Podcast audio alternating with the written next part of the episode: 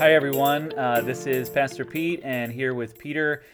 And today is Good Friday, and it's a special day in the in the rhythm of the church year, and a special day as we really cast our hearts and our minds on um, the crucifixion of Christ and and His work on the cross for us and what it means. And before we get into talking about that uh, a little bit more, um, we set aside today as a day of, of prayer and fasting and invited the church and anyone else that wanted to participate with us into a, a time of concentrated prayer and fasting within our 30 days of, of prayer. And why don't we just talk a little bit about that? That could be a foreign, a really a foreign practice, Peter, to a, for a lot of people, and it's something we do read a lot about in, in the Bible, and and uh, and see God's people engaging in a rhythm of uh, prayer of, and fasting for different reasons. And and uh, what what has been your experience? Why don't we talk a little bit about just fasting and what has has meant for you, and how God has used fasting in, in your life? Yeah, um, I think it's always been something I've been kind of intrigued by. I think just like spiritual disciplines and um, something I've sought to do at times in the past. And I think a large part of the time I, I came away actually fairly discouraged. Mm. I think because I had maybe uh, misdirected uh, intentions or just what, wasn't even sure what to expect. Maybe had expectations I didn't even know were there. If I was looking for like a mountaintop experience or something, mm. some breakthrough, and and honestly, I think I just began to realize like just the simplicity of it yeah. and um, kind of God reorienting what to do it for. And, and I feel like I'm still learning a lot about that. But um, it really, the last several times I have, have definitely been an opportunity to grow a lot more in just admitting and seeing my my helplessness and my dependence on Christ as as hunger and the desire to be satisfied mm. kind of signals that and just is a pressing need on me and just leads me to just continually ask the question is like, just what would it look like to spiritually hunger and thirst for Jesus and his satisfaction of what I most deeply need? Yeah. Um, like I hunger and thirst for, for food and flavor and being satisfied that way. And so, yeah, um, yeah it's been something I've grown in um, and look forward to continue as a rhythm in my life. Mm. Um, but yeah. There's it's interesting because we see this presence of fasting in scripture, but we really don't have a rule book for it. You know, there's not there aren't exactly. rules for fasting. Yeah. You know how there's no how to fast section in the Bible, and um, and there's no command uh, for how to do it in a certain way, and and so there could be a lot of confusion there. And yeah, in my in in my experience, uh, similar. You know, a lot of mixed experiences. I've I've felt sometimes like uh, maybe I wasn't fasting right or it wasn't as satisfying. I didn't know really what to get out of it. I maybe I was fasting to have some kind of mountaintop experience with God or to hear from God in a specific way and felt discouraged when those things didn't happen and really had to learn through yeah what the practice of fasting is for and how it could serve um, a deeper relationship with God.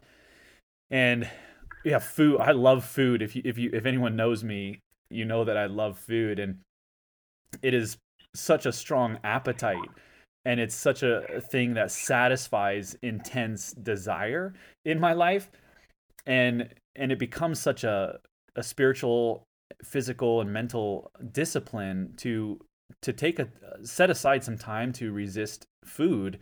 Um, and instead use that hunger and those times of hunger to be drawn closer to God. And those can be short periods of times or longer periods of times. Um, it's a time, it could be a time to really express like heartfelt um, repentance and heartfelt need for God and seeking after his will and favor in your life. And this is a time in, in our world where it definitely calls for that. It's a definitely appropriate time to express a heartfelt desire for God. Uh, why don't we talk about our 30 day of prayer and, and, and our prayer guide, and today looking at day 10, and as it relates to Good Friday and really be just maybe be encouraged with the attribute of God and His justice and and what He does, what He shows on the cross uh, in Jesus. Uh, what is Good Friday and what does it mean? And and uh, why do we celebrate it? And and um, how can we be thinking about it today? Uh, you know, I've often heard that you know sometimes people think like God's God's uh, anger over sin and uh, in the Old Testament, and he was a God of wrath, and then in the New Testament, we see that God is a God of love, and and that's really not a great, um, not a great category to think of the Bible or think of God in because it, it it's not it doesn't present God in that way. Uh, some people think that God doesn't punish sin because of Jesus, but rather God forgives sin. Uh, but Good Friday really shows us uh, the punishment for sin and how God is a God of justice and how God doesn't ease up on the punishment of sin, but rather he he is um, faithful to judge sin, and he does that on the cross. How have you come to reflect on Good Friday? Yeah, you know, as you're talking, I, I think of a, a quote that Paul Tripp often says in the context of marriage and parenting, but he kind of talks about how grace um, doesn't doesn't call wrong right. It's a way of dealing with wrong. Hmm. And uh, and so just to your point about that false kind of uh, duality between God being a God of justice and the, in love in the New Testament, yeah. that His grace and His um, wrath are both His love, His wrath, His grace. Those are both so evident throughout both the New Testament and the Old Testament woven in there. And I feel like as I just think about the cross is just the, the pinnacle of both of God's like holiness and his justice mm. and, and hatred of sin and his love for people that sin is so serious that it even warranted his own death, but he was so loving that he was able to, that he decided willingly to lay his life down for those he loved. And, and so yeah, it's just in, incredible to me to uh, to consider that. Um, those yeah. two seemingly opposite things brought together in that one act of God. Yeah. Um, uh, Second Corinthians five twenty one says, "For our sake he made him to be sin who knew no sin, so that we might become the righteousness of God." And there's so many passages we can pick to think about and to meditate on today in in scripture uh, this is this is one of those where we see that god um, exercised his judgment and his justice and his punishment for sin by putting our sin on jesus on the cross so that we could be made right with god by grace through faith in his work on the cross. And I think, yeah, this day is the day we see that God did not ease up on his demand for holiness and perfection, um, not even in the slightest bit. But we see Jesus, he fulfilled that. He satisfied all of God's demands.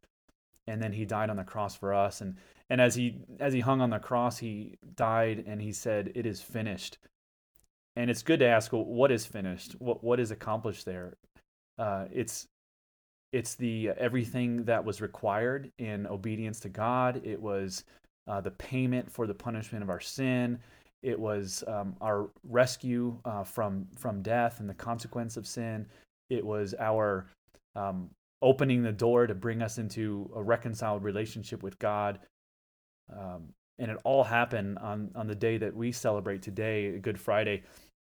It's it's called Good Friday because well, it was a it was a bloody day and it was a painful day, uh, and it it was infinitely um, gruesome, but it was we call it good because uh, of what it what it accomplished and and what came out of it. the The worst day is our best day because of what it accomplished uh, for our good. And how does how does Good Friday help us to meditate and think about our sin and what would be some uh, what would be some good practices today for uh, for us? Why don't we why don't we talk a little bit about that?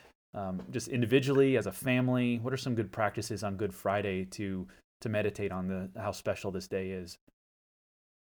Yeah. What are you guys great. doing? Um, I I think I mean specific. It's great that fasting ties into this because Yeah. I, know a huge part of fasting for me is, like you said, the discipline of um, kind of putting away my desire for instant gratification. And I know at its core, my desire to just get specifically food or something anytime I want it Yeah. to just satisfy my need just highlights how I'm so quick to look for satisfaction in other things, like outside of what I know I have. Uh, you know, kind of at its deepest level, I'm saying like, oh, I, I'm not going to be okay if I don't have this thing right now, and Yeah. knowing that, you know, po- points me to remember the satisfaction I have in Christ um, by His atoning work, like you just described. Uh, as a family, you know, we want to go to the Bible and read the story together. Um, something we're looking forward to doing today is just sitting down with them and talking and, and just reading the narrative and just remembering that this was a historic event that actually happened to a real person with real people surrounding him. Mm. Um, and and even our kids aren't fasting, but they know that we are, and so having that as an opportunity too to to um, discuss that w- with them and and opportunity it is to kind of mourn sin, but then look to Yeah. to Christ as um, the grace that we receive as we mourn our sin, um, and how we draw near to Jesus together in this time. Yeah. Um, That's awesome. yeah, in it yeah that, that rest and quiet reflection on god's word is so great. Um, another thing that we we want to do is is express thanksgiving together. Right there's this dual reality of good friday like we mentioned. It's the spending time and, and acknowledging our sin and why jesus had to die and and going through that narrative story and reflecting on it and then also coming out of it with great gratitude and thanksgiving and expressing thanks to God for his provision um, uh, through Jesus. And even numbering those and talking about why we're glad and grateful that Jesus died for us. And and and we live we live in an interesting time in history because uh, we look back at the cross and, and we look back at Easter. So when we all, when we look forward to Easter this Sunday, and I think it's a it's good to to hold both of those in our perspective and in our view. Uh, Good Friday yeah, and knowing that Easter's coming and and celebrating, and and we uh, yeah like uh celebrate fasting again. We talk about this how it ties in so nice. Uh, we've we've talked a lot about depriving ourselves of food and the benefit it is, but then breaking a fast is is a celebration, and a Oh, br- breaking of fast is just as spiritually nourishing uh, because it's the time that we are satisfied in our appetite for hunger and we can be reminded that god satisfies our greatest need. And and so i even look for as i look forward to easter i look forward to eating again too. And uh, and that's something always to good good to keep in mind. Uh, good friday causes us to reflect on the cross but it always points us to easter and we could celebrate and be thankful. So, what a great day, and, and good to talk through these things with you, Peter. It's encouraging to me just to hear how you all reflect on on this day and, and what God's doing in your life, and and want to encourage everybody at home uh, to to set aside some time. Maybe you're you're just reading this and or you're just listening to this podcast, and it's later in the day. It doesn't have to be today. Um, maybe pick the next 24 hours or um, Saturday uh, tomorrow a time of, of fasting and, and set aside prayer uh, whatever whatever you need to do uh, to to get some quiet reflection and express your deep need for God and gratitude to him for what he has done in Jesus I think that'll be a fruitful and a productive time. And pray that you are encouraged by that. So happy good Friday uh, which is a weird phrase to say um, but I look forward to Easter to celebrating with you all and it should be a wonderful day together as we worship in our homes. Um, good to be with you. Good to chat with you, Peter. Thanks a lot for your input, and hope everybody has a good day. absolutely. See you later, Holy Cross. God bless.